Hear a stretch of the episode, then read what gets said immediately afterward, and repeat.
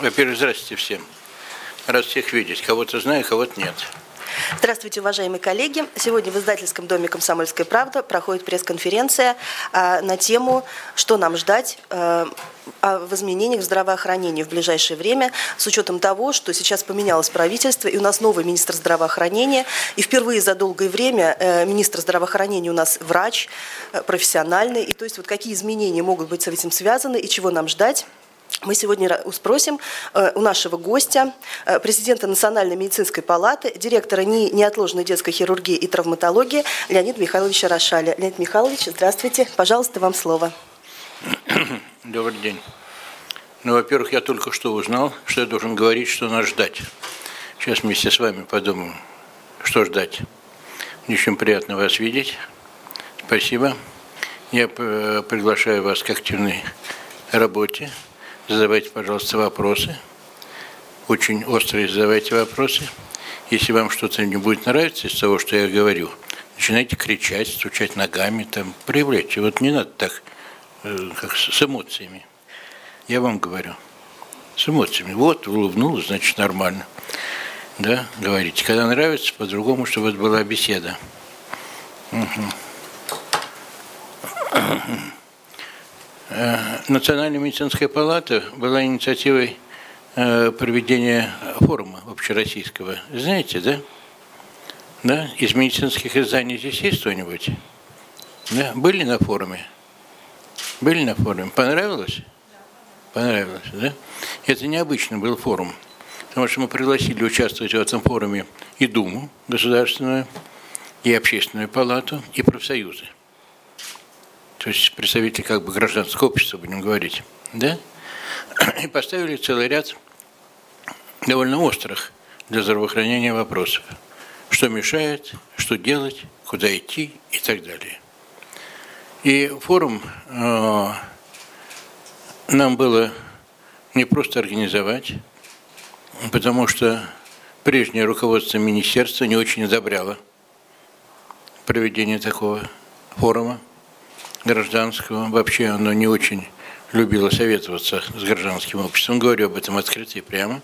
Это факт. Кулуарно решали многие вопросы. Это была большая ошибка. Если бы не так, может быть, было бы все по-другому, даже при этом министре прошлом здравоохранения. Ну, на этот мы думали, что должно будет приехать где-то тысячи делегатов из, со всех регионов России. А заявку подали две с половиной тысячи, 2600. Хотели приехать такой, да? Потому что чувствовали, что это будет не забюрократизированный форум, да? а форум, на котором мы дадим возможность, что мы и сделали, выступить всем. Левым, правым, одним, другим, третьим, четвертым, пожалуйста. Было все открыто для разговора. И приехало более двух, двух тысяч делегатов, и около пяти тысяч смотрело по интернету. Мы через сайт Национальной медицинской палаты вели прямой репортаж с этого форума. Что мы сделали организационно, в отличие от других? Мы организовали интерактивное голосование, когда каждый вот имел пультик с кнопочками, да? Мы задавали довольно острые вопросы – и люди могли совершенно спокойно, без боязни, без преследования нажать любую кнопку. И когда 2000 нажимают эти кнопки, ощущения довольно мощные. Понимаешь, где правда, где неправда, какие тенденции. Это по-настоящему демократичный был форум. Он принял определенное решение. Мы его сейчас вывесили на сайте Национальной медицинской палаты. Посмотрите. И просим дать замечания – и вот в течение там, пяти дней, шести дней мы его вывесим окончательно. Но вопросы были очень интересные. Ну, например, такой, хотите ли вы, э, чтобы ваши э, дети стали врачами? Как он думает, что ответили? Не хотят, да? А кто считает, что ответили, что хотят? Как вы считаете, есть такие, которые ответили, что хотят? Есть, да? 50 на 50. 50 на 50. Или, например, такой вопрос. Что вам мешает в работе? Заработная плата. Да. Ну, административное нашим руководство, неустроенность, быт, там, писанина. Что главная причина? Почему вам трудно? Знаете, что ответили большинство? Писанина. Не заработная плата, а писанина. Но тот огромный объем писанины, который сейчас свалился на нас в связи с модернизацией, в связи с отчетностью, в связи с этим, у врачей, особенно первичного звена, уже нет времени смотреть больных. Да? Они пишут, пишут и пишут. Да? Критиковались нормы приема на больного. Ну как там за 12 минут надо успеть посмотреть, что-то записать, сделать, просто нереально. Да? И многие другие вопросы. Да. Ну, ставились вопросы в отношении заработной платы, например, удовлетворяет или не удовлетворяет. Это глупый вопрос, конечно, ясно, что не удовлетворяет. Да? Но это было выражено конкретно. Говорили о страховании медицинских работников, говорили о введении независимой профессиональной экспертизы, то, что продвигает Национальная медицинская палата, говорили, наконец, о том, что нужно вводить в России непрерывную, персонифицированную последипломную подготовку, постоянно. Да? И мне приятно, не только мне, неправильно, всем было приятно, что присутствовал э, руководитель э, комитета по охране здоровья Калашников, Яковлева, заместитель, Дорофеев. Дорофеев депутат Государственной Думы, который прошел Государственную Думу от Национальной медицинской палаты через Народный фронт. Это наш человек, которому палец в рот не клади. Да?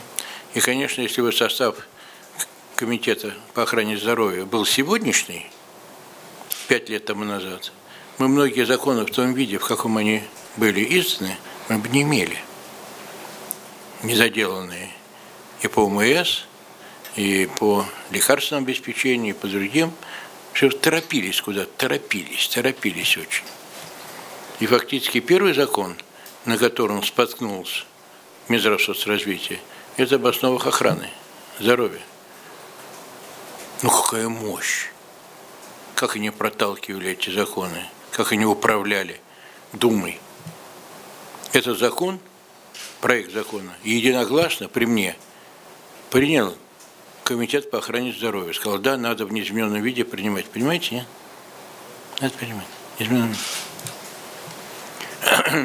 И только вступление Национальной медицинской палаты в Народный фронт и возможность напрямую сказать Владимиру Владимировичу, Владимир Владимирович, через шесть дней принимайте закон.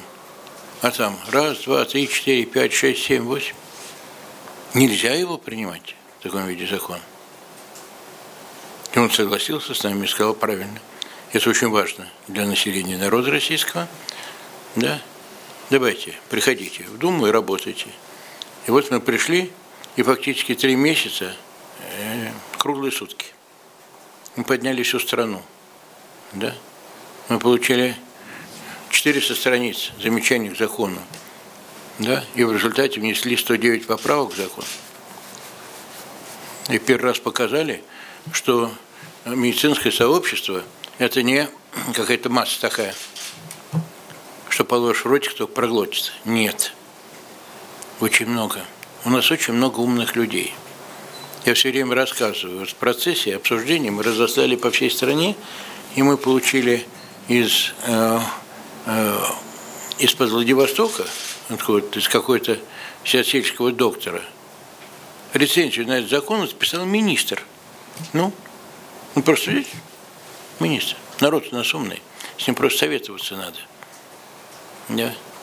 Не так для Близира на сайте, там Минздрава, замечания все писали, а кто их анализировал? Кто их анализировал, эти замечания? Механизма такого не было. И сейчас, я надеюсь, изменится механизм взаимодействия Государственной Думы с медицинскими общественными организациями. Вот опыт показал, что это необходимо. Мы находим полный контакт. Вот был Калашников, да? Общественная палата была представлена, там есть комиссия по модернизации там и так далее. Она была у нас с хорошими докладами. Профсоюз медицинских работников. Кстати, профсоюзные лидеры из регионов э, выступали очень хорошо. Представители были всех регионов, всех регионов. Мы вообще хотели его провести 18-19 форум, считая, что к этому времени будет у нас министр новый. Мы надеялись на это. Да? Ну, что-то немножко затянулось формирование, и министр не был назначен до сих пор, до этого. И мы пригласили Скворцову, которая пришла и выступила с докладом о своем виде перспективы, что она думает вот в плане образования и кадров. И была встречена очень хорошо. И представила очень на обсуждение, и было интересно мнение сообщества на какие-то конкретные вопросы, которые она ставит. Она даже волновалась, как народ оценит. Это очень хороший был признак.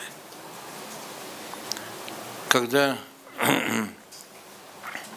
она пришла, тоже многие спрашивали, а кто будет министром, кто может быть министром?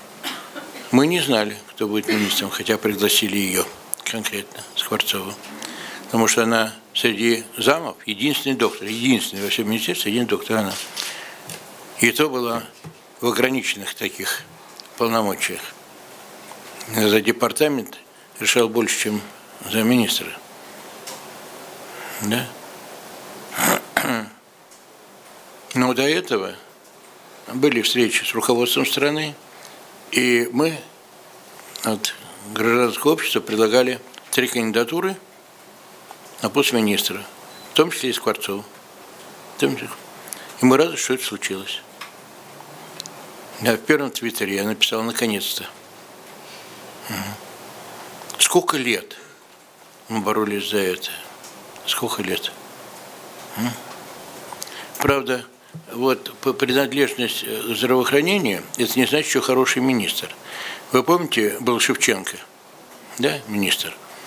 Мы же выступали против Шевченко, который фактически, прямо говорю, ограбил министерство, построил себе вот этот Пироговский съезд, там 150 э, или сколько долларов, миллионов пустил на это дело, да, вместо того, чтобы помогать, помогать здравоохранению. Мы это все видели и активно выступали против этого.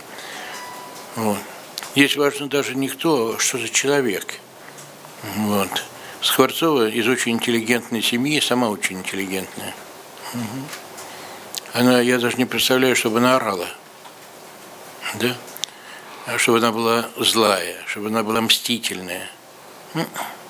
И не такой. Этот человек иди и делай. Она видит перспективу, и то, что она говорила еще до этого, она было прям какой-то фантазией, когда она пришла, и э, в своих видениях она говорит, что нужно разгрузить участки. Надо уменьшить число больных на участках. И на педиатрическом, и на у взрослых больных, для того, чтобы врач мог нормально работать. Допустим, снизить у педиатров с, э, там, с 800 до 600, да, и у терапевта с 1800 до 1500, она говорила. Мы э, тогда понимали посыл, но понимали нереальность этого в сегодняшних условиях. Потому что на сегодня кадров не хватает. Кадровые проблемы – это первые проблемы. Первые, которые надо решать в России. Мы объехали всю страну и скажу, что есть регионы тысячи, две тысячи врачей не хватает. Вы чего? А в этих случаях, если мы уменьшаем число на участке больных, значит, мы увеличим число участков, значит, больше надо врачей. Ну и дети сама нормальная, правильная, хорошая, это надо идти. Да. Вот. И, э, например, она сейчас заявляет нормально и хорошо, э, что никто не решался. Надо провести переаттестацию педагогических кадров. Кто учит, извините, и чему учит? Насколько эта квалификация высокая? Это она. Но для нас важно э, то, что она умеет слушать. Умеет слушать, это очень важно. Теперь все задают вопросы. Да? Она стала министром, а Голика ушла в президентскую администрацию. Да? И если она будет курировать социалку в том плане, включая здравоохранение, это будет конфликт. Я считаю, будет конфликт. И сейчас как-то до конца, вот я следил там, э, что Песков говорит, что другие говорят, какое направление деятельности будет Голиковой. То, что точно сказано, что она будет решать социальные вопросы Абхазии и Южной Осетии. То, что я прочитал. Да. И надо, мне кажется, сегодня, прямо говорю, оградить новый Минздрав от Советов правительство пришла Голодец. Ольга Юрьевна Голодец. Это Прохоровская воспитанница. Она много работала в Некеле. Потом она получила подготовку в Москве. Москва – это государство по социальным вопросам. Она твердый, трезво мыслящий человек. Трезво мыслящий человек. Социалку она знает, своими убеждениями. Все. И мне кажется, вот эта пара, да, голодец, и Вероника Игоревна Скворцова, да, это нормально, они сработаются. Они сработаются. Голодец, я думаю, не будет мешать Веронике Игоревне решать профессиональные вопросы. Профессиональные вопросы. Профессиональные вопросы – это вопросы министерства. Хотя, в общем, за рубежом нигде Минздрав соцразвития, министерство, дай бог, память, да, Э, министерство не занимается профессиональными вопросами. Они занимаются финансированием, общим направлением, стратегией министерства, а всеми профессиональными вопросами занимаются профессиональные организации. Ну и сейчас я прилетел со съезда медицинской палаты Германии. Там выступал министр, говорил о политических вещах, но всю профессиональную работу, вот знания, умения, лечение, занимаются профессиональные организации – стандартизации, аттестации, сертификации, контроля за выполнение стандартов, протоколов. Это все они. И наложена целая система, выдумывать ничего не надо.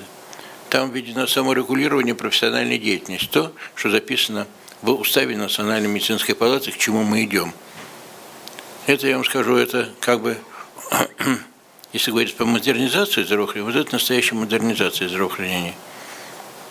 Если мы переделаем вот это всю подготовку и сделаем нормальной, сделаем бесплатной для каждого.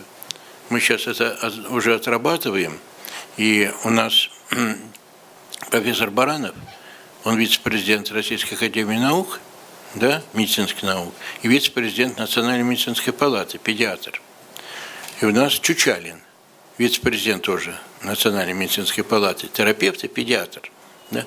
Ну, проходите, садитесь, вы как-то это туда-сюда, туда. Пролезьте или стульчик какой-то дайте. Вот. Мы сейчас будем делать пилотные проекты. Выберем несколько регионов, пилотные проекты по ведению непрерывной, персонифицированной подготовки педиатров и терапевтов. Да? Дистанционной, подчеркиваю, дистанционной, как основы. Что такое дистанционный? Я был в Липецкой области, да, и еду с министром, нет, зам, зам председателя, неважно, и спрашиваю, там приезжаем какой-то поселок, а здесь есть, я говорю, что-нибудь медицинское? Да, говорит, есть, есть врач общей практики. Я можешь заехать? Ну, давайте, заезжаем. Да? Я уже это рассказывал, буду еще рассказывать, что ошеломлен был. Приехал чистенько, светленько. все в халатиках таких, беленьких. Сестр в колпаках на крахмаленных. Я у себя в институте не могу добиться этого. Открываю дверь, там кабинет. Сидит сестра с компьютером. Врач, монитор. Мы вошли, нас видно. Здесь сидит больной, урологический, консультирует с урологом в областной консультативной поликлинике. Дают советы и записывают на прием, допустим, через 4 дня за 16, за 16-15. Я квиток до сих пор сохранил. Да? Это больному. Никакой очереди нет. Я приехал потом в Липецк, пошел в областную консультативную и в детскую. Нет очереди, ликвидировано, понимаете, сегодня. Я это написал, а мне сейчас по Твиттеру прислала одна женщина, что вот у меня там очередь там в поликлиниках. Я сказал про раздел, который сделали с областью. А поликлиника – это более сложный раздел, но там тоже можно работать, в той же Липецкой области. И они за эту систему все стоит где-то 25 миллионов вообще на всю область, то, что они внедрили. Но самое главное не это. Мы до этого год работали и думали, как нам подойти к, к дистанционному образованию. И вдруг этот доктор своими красивыми глазами смотрит на меня и говорит, вот я сейчас должна ехать на совершенствование, я должна заплатить там 8-10 тысяч при моей зарплате. Я должен оторваться от семьи, от детей, от работы, от всего. Вот, говорит, у меня компьютер стоит, да, монитор стоит. Но организуйте мне дистанционно. Организуйте. Мы на правильном пути. Мы это будем делать, это дистанционное образование. То есть сейчас мы говорим о том, сколько раз в год, какие курсы – какая должна быть обратная связь. Не просто прочитал лекцию, а что усвоили, ответить на вопрос. Это серьезная работа. Так за рубежом сделано. Немец приезжает на конференцию любую, у него визитная карточка банка, он чик, он приехал.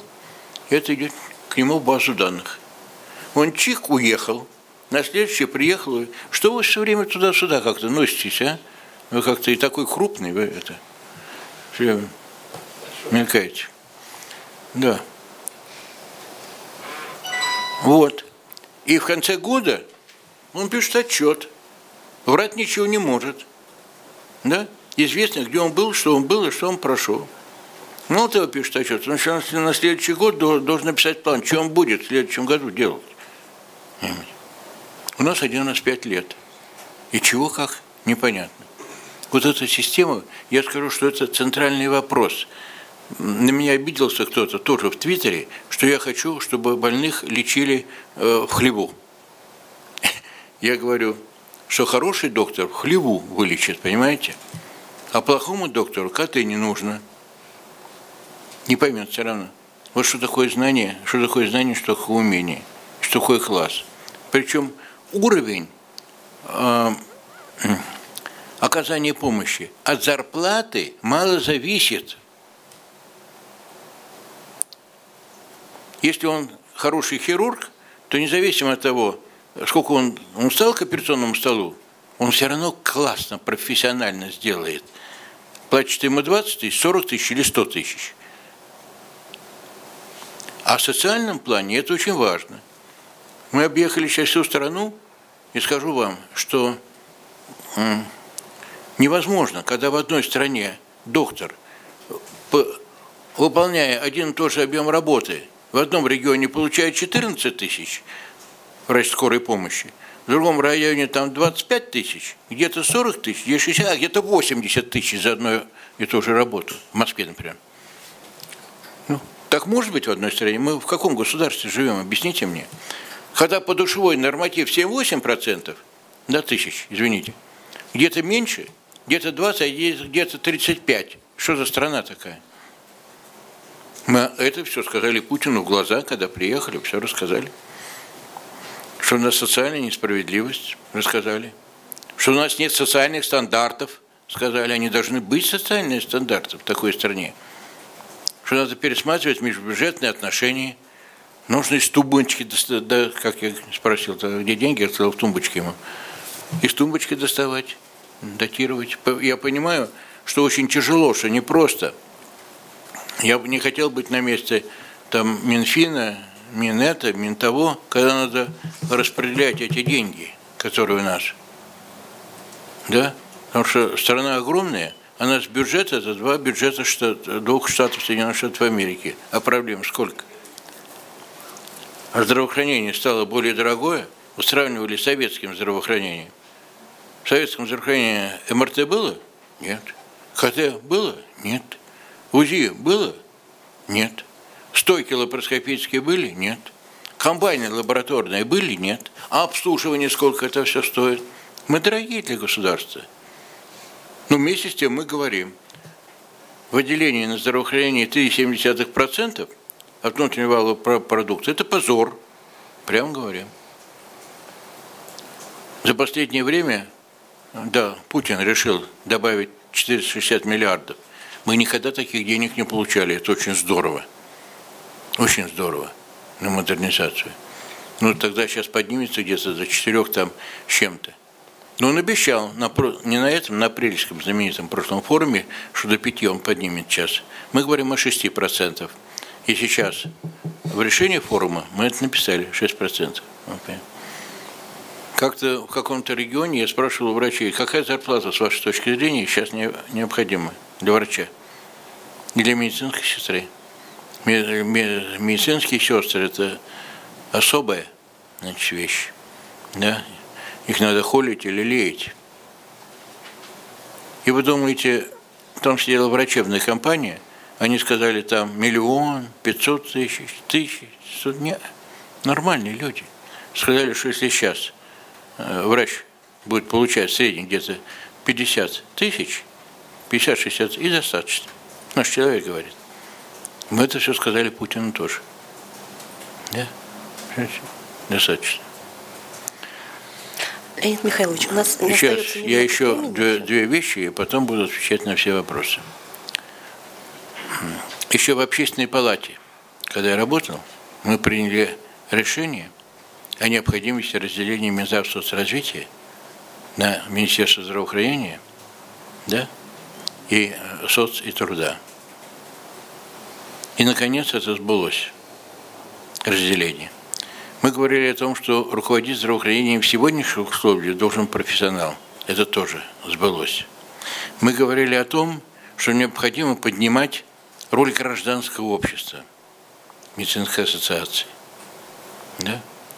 Мы сейчас работаем, чтобы на каждой территории была структура, состоящая из сестринской ассоциации, врачебной ассоциации которые вместе объединялись бы, как юридические лица самостоятельные все, которые вместе объединялись бы в медицинскую палату конкретного региона, и по-другому. Мы должны это делать.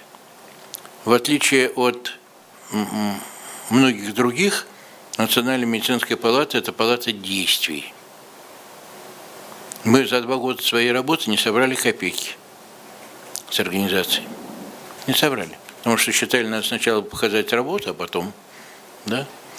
И мы сейчас доказали свою эффективность и дальше будем работать в этом плане. Не знаю, знаете ли вы или нет, что по нашей инициативе, например, заработная плата ординаторам и интернам увеличена в два раза. Хотя мы это сделали. Сейчас мы работаем на необходимости оплаты на дому. Да? Да. Мы работаем и по социальному, и по профессиональному. Мы готовы к конструктивному сотрудничеству. Мы не хотим войны. Она не надо. Нужен нормальный профессиональный разговор. Если мы в чем-то не правы, за круглым столом договорились, да, признаем, мы не правы. А права исполнительной власти. И многое сейчас – надо будет работать над законом, будет решать, много будет зависеть от закона о саморегулировании профессиональной деятельности, над которым мы уже начали работать сейчас в стране. Вот я кратко сказал, теперь вопросы любые, пожалуйста. Михаил, газета «Метро». Леонид Мих... Михаил, меня зовут, газета «Метро», Москва. Кто? Михаил, «Метро». газета «Метро Москва». А метро? Да. Э, Леонид Михайлович, а почему вас не назначили э, министром здравоохранения? И чего бы, если бы вас назначили, вы на этом посту точно никогда не стали бы делать? Спасибо. Я бы не был бы министром здравоохранения, когда бы меня назначили, а назначил бы Веронику Игоревну Скворцову сразу. Вот, вот таким образом. Пожалуйста, коллеги. И не повторял бы, и не повторял бы ошибок прошлого. Мне надо анализировать. Учиться на своих, на чужих ошибках важно. Пожалуйста, еще. Комсомольская правда. Скажите, пожалуйста, Леонид Михайлович, а вы говорили о образовании, э, как понимаю, э, усовершенствовании врачей. А что вы думаете о медицинском образовании, медицинских институтах? Не может ли медицинская национальная палата взять под свою э, покровительство медицинские институты, как-то разделить это с Министерством Министерством образования. Что вы думаете по поводу того, что произошло во втором МИДе в прошлом году? А, и как готовятся наши врачи и э, катастрофически? Ну, подождите, подождите. Садитесь. Читайте Скворцову. Ее выступление у нас на форуме. Оно посвящено было этому вопросу, кадровому вопросу, да? которая оценила неудовлетворительное состояние подготовки нашего врачебного состава. Ну, не на двойку, но с проблемами. И нашли пути, каким образом попытаться исправить это положение. Вся программа будет пересмотрена. Заиграли шестой курс. Раньше на шестом курсе была субординатура. Когда врач пять лет учится, а на шестом вот навыки, идет заниматься конкретным Сейчас ввели один курс, другой, третий, съели, ее нет. Сейчас, по предложению, кстати, Скворцовой, да, и собрание ректоров медицинских институтов будет постепенно как бы введена это, это шестой, э, шестой курс. И я вам говорил, что она предложила провести переаттестацию медицинских э, работников медвузов и медучилищ. Очень важно, чтобы к ним были предъявлены требования. Надо создать систему, чтобы они тоже учились, вот как мы собираемся делать с э, участковыми, да? Тоже должна быть какая-то оценка. Тоже им надо давать э, соответствующие знания. И в этом огромная роль принадлежит профессиональным медицинским ассоциациям. Профессиональным. Национальную медицинскую палату входят территориальные ассоциации, ну, там, Калининград, Смоленск, там, Новосибирск, прочее. Общероссийские ассоциации, ну, например, акушер-гинекологи, неврологи, педиатры общероссийские, врачи частной практики и ведомственной медицины. Да? Это наиболее крупные сегодня организации. Так вот, вопросами профессиональной подготовки и педагогов должны заниматься профессиональные организации. Допустим, ассоциация педиатров, она по-другому называется, да, педиатров, она фактически должна отвечать за каждого педиатра, его квалификацию в России. И так как он готовится на педиатрических факультетах. Только такую систему надо сделать. От разглядяйства такого надо уходить. Пожалуйста, вопрос еще? Да. Журнал «Сельская новь» Мартынова. А, Леонид Михайлович, вот у меня два вопроса. Э, такие. Давайте сначала по Я старый, я могу забыть. Сначала один, потом а, второй. Хорошо, я сначала один. один. Первый вопрос такой. Сама сталкивалась с этим и спрашивала, опрашивала. Ну, так, людей, э, делаю материалы, веду раздел «Ваше здоровье», и опрашивала врачей – как они, я делала, готовила статью о законе. Сформулируйте вопросик, пожалуйста. Вот я вопросик сейчас, просто чтобы он был более понятен, я хочу предысторию маленькую, коротенькую. Смысл в том, что врачи задавала вопрос, знают ли они, как они относятся к закону об охране здоровья и вообще к тем, к закону об ОМС. Самое потрясающее, что опросила очень многих врачей, рядовых врачей. Не знают они этого закона. И у меня вот такое предложение, просьба, я не знаю, можно ли это сделать. Вот в метро, например, входишь, в вагоне висят правила поведения в метро. Почему бы в каждой поликлинике, больнице, в фойе, а лучше всего вообще во всех вестибюлях, во всех коридорах, не повесить вот основы вот этого вот зака- Это законодательства? вы меня спрашиваете. Но я просто, вы, Вы- как-то, ваше, ваше мнение хотелось бы услышать на Хорошо, спасибо. То, что надо популяризировать закон, надо. Вот собирается, мы приезжали когда по России, собирали тысячную аудиторию. Да? Мы просили врачей поднять руки, кто читал закон. Да. Минимальное. То есть отношение общества сегодня, оно не созрело. Мы говорили, что вы делаете. Или мы пишем закон, или за нас пишут закон, потом мы по ним, по ним живем, а потом чешем себе затылок. И мы пытаемся разбудить гражданское общество, сказать, что это все наше дело. Это не дело кого-то одного, наше дело. Мы пытаемся это сделать. В поликлинике вывесить весь закон, он такой толстый, минуточку, невозможно. Но какие-то вещи, связанные с тем, например, что бесплатно, Да. что платно, в поликлинике должны висеть. Да. Следующий, второй Ну, это вопрос. второй вопрос у меня как раз и связан с, там, с теми вот пунктами о платной медицине. Ведь сейчас уже врачи, кто во что гораст, направляют подчас какие-то платные э, анализы, на какие-то платные сдачи крови, э, какие-то лекарства. Вот ну, буквально вчера Значит, у меня... Министерство здравоохранения дало пояснение.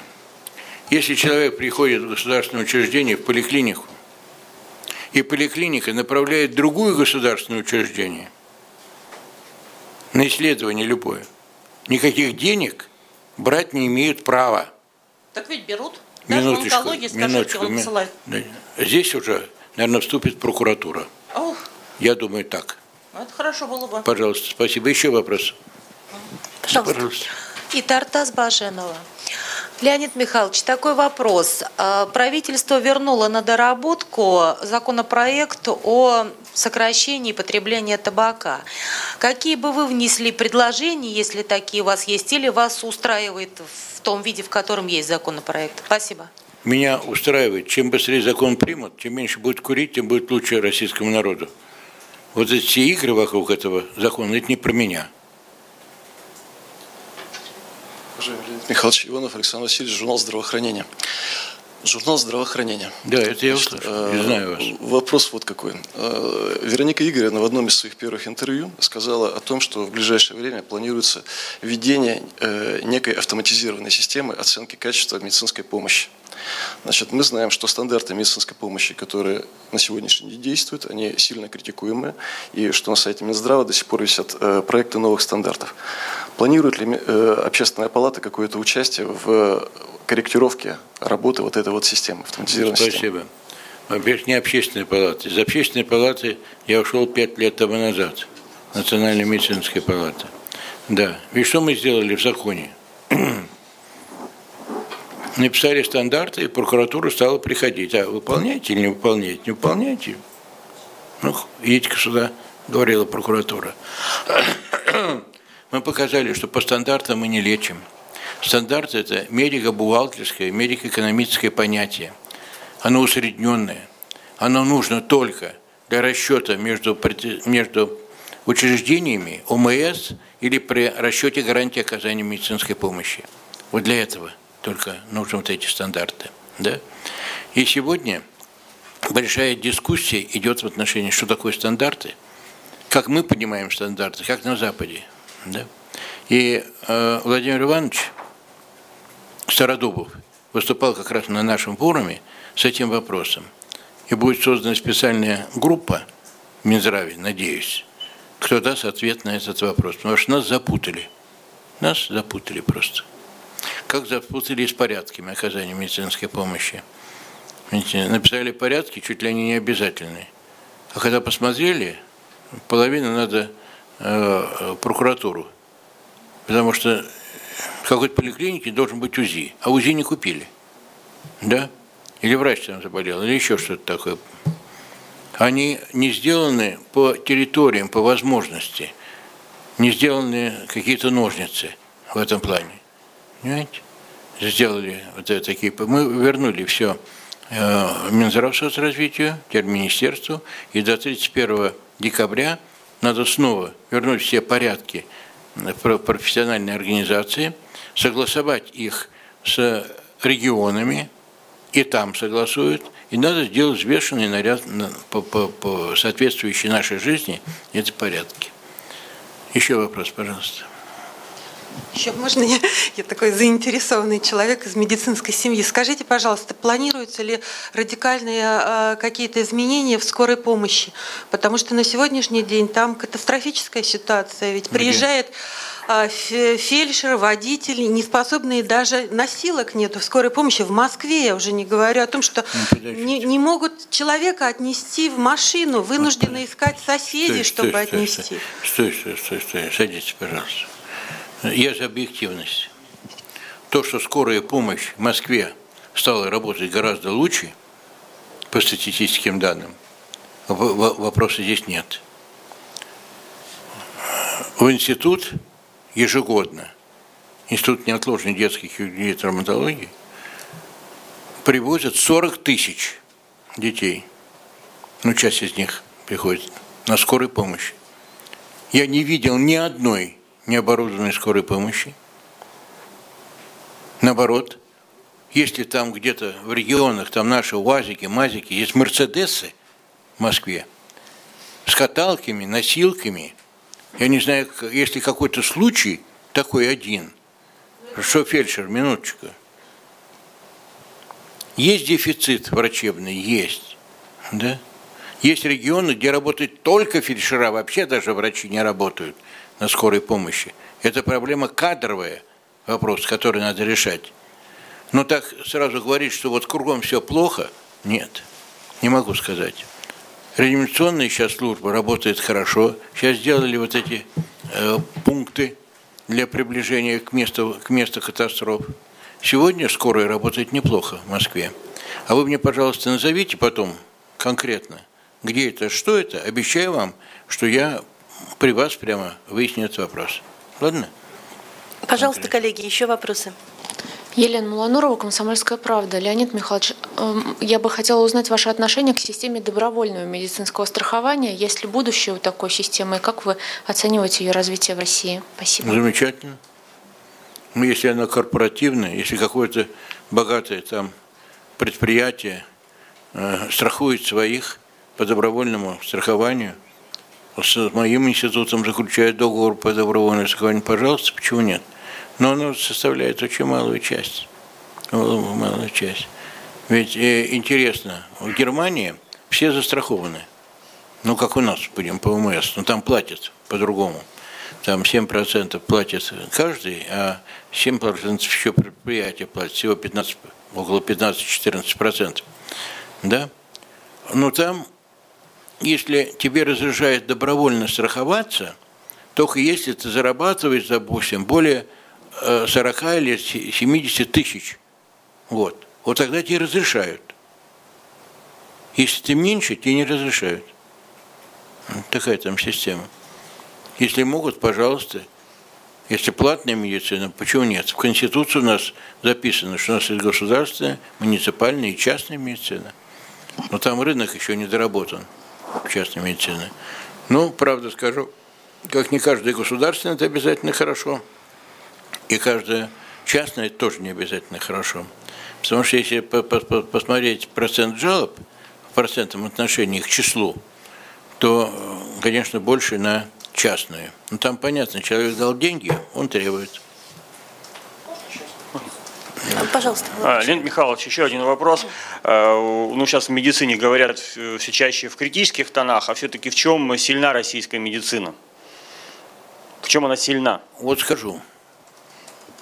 Скажу. Я на практике столкнулся с немецким медициной. Немецкий. И не только я столкнулся. Вот есть такой Иосиф Кобзон, тоже непосредственно, еле ноги унес. Да? Вот несмотря на там на стандарт, они работают как машины. Сейчас я вам приведу пример один. Работают как машины. Вот ты, ты, ты, ты, ты, ты, ты, ты. Взгляд налево, направо, клиническое так называемое мышление, что есть в крови у нас, у них мало. Когда было землетрясение в Армении, да, приехал американский там доктор, мы шли по реанимационному отделению, на лабораторию у нас там нет, там этого ничего нет. Подходим к больному, я так посмотрел, говорю, так, надо 500 кубиков там э, э, пятипроцентной глюкозы, столько-то натрия, столько-то это вот на сутки. Он говорит, откуда вы знаете?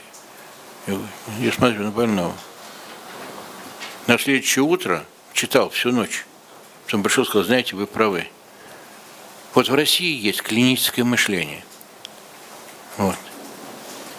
И в России, несмотря на все, врачи менее формальны, чем там. Вот, вот этого контакта там нет. Там грубые взаимоотношения, все. То сердечности такой, который у многих наших врачей есть, не хватает. Заставьте их поработать так, как здесь. Приезжал один немецкий специалист высшей школы экономики рассказывал, как у них выстроена система здравоохранения и так далее. Я задал ему только один вопрос. Если бы на здравоохранении в Германии отпускалось не 9% внутреннего продукта, а 3,7%, что бы было вашей системой? Он не понял, я повторил. Она бы умерла, он сказал. А мы живем. Структура советская – структура. Пожалуйста. Ну, я хотела спросить, а будет ли решаться как-то вопрос о обеспечении пациентов поликлиник, не больниц, а поликлиник бесплатными лекарствами? Я думаю, что этот вопрос должен быть решен, как должен быть решен, наконец, вопрос льготников. Никак не можем сделать что-то с льготниками. Есть такой Сергей Борисович Дорофеев, о чем я говорил. Садитесь, пожалуйста депутат, да, и он предложил такую, э, такую идею. Если льготного препарата нет, ждет 10 дней, больной идет, покупает за свой счет, а государство обязано восполнить ему эти деньги. Такая идея. Мы поддерживаем ее. Пожалуйста, еще вопрос. Сейчас распространено такое явление, как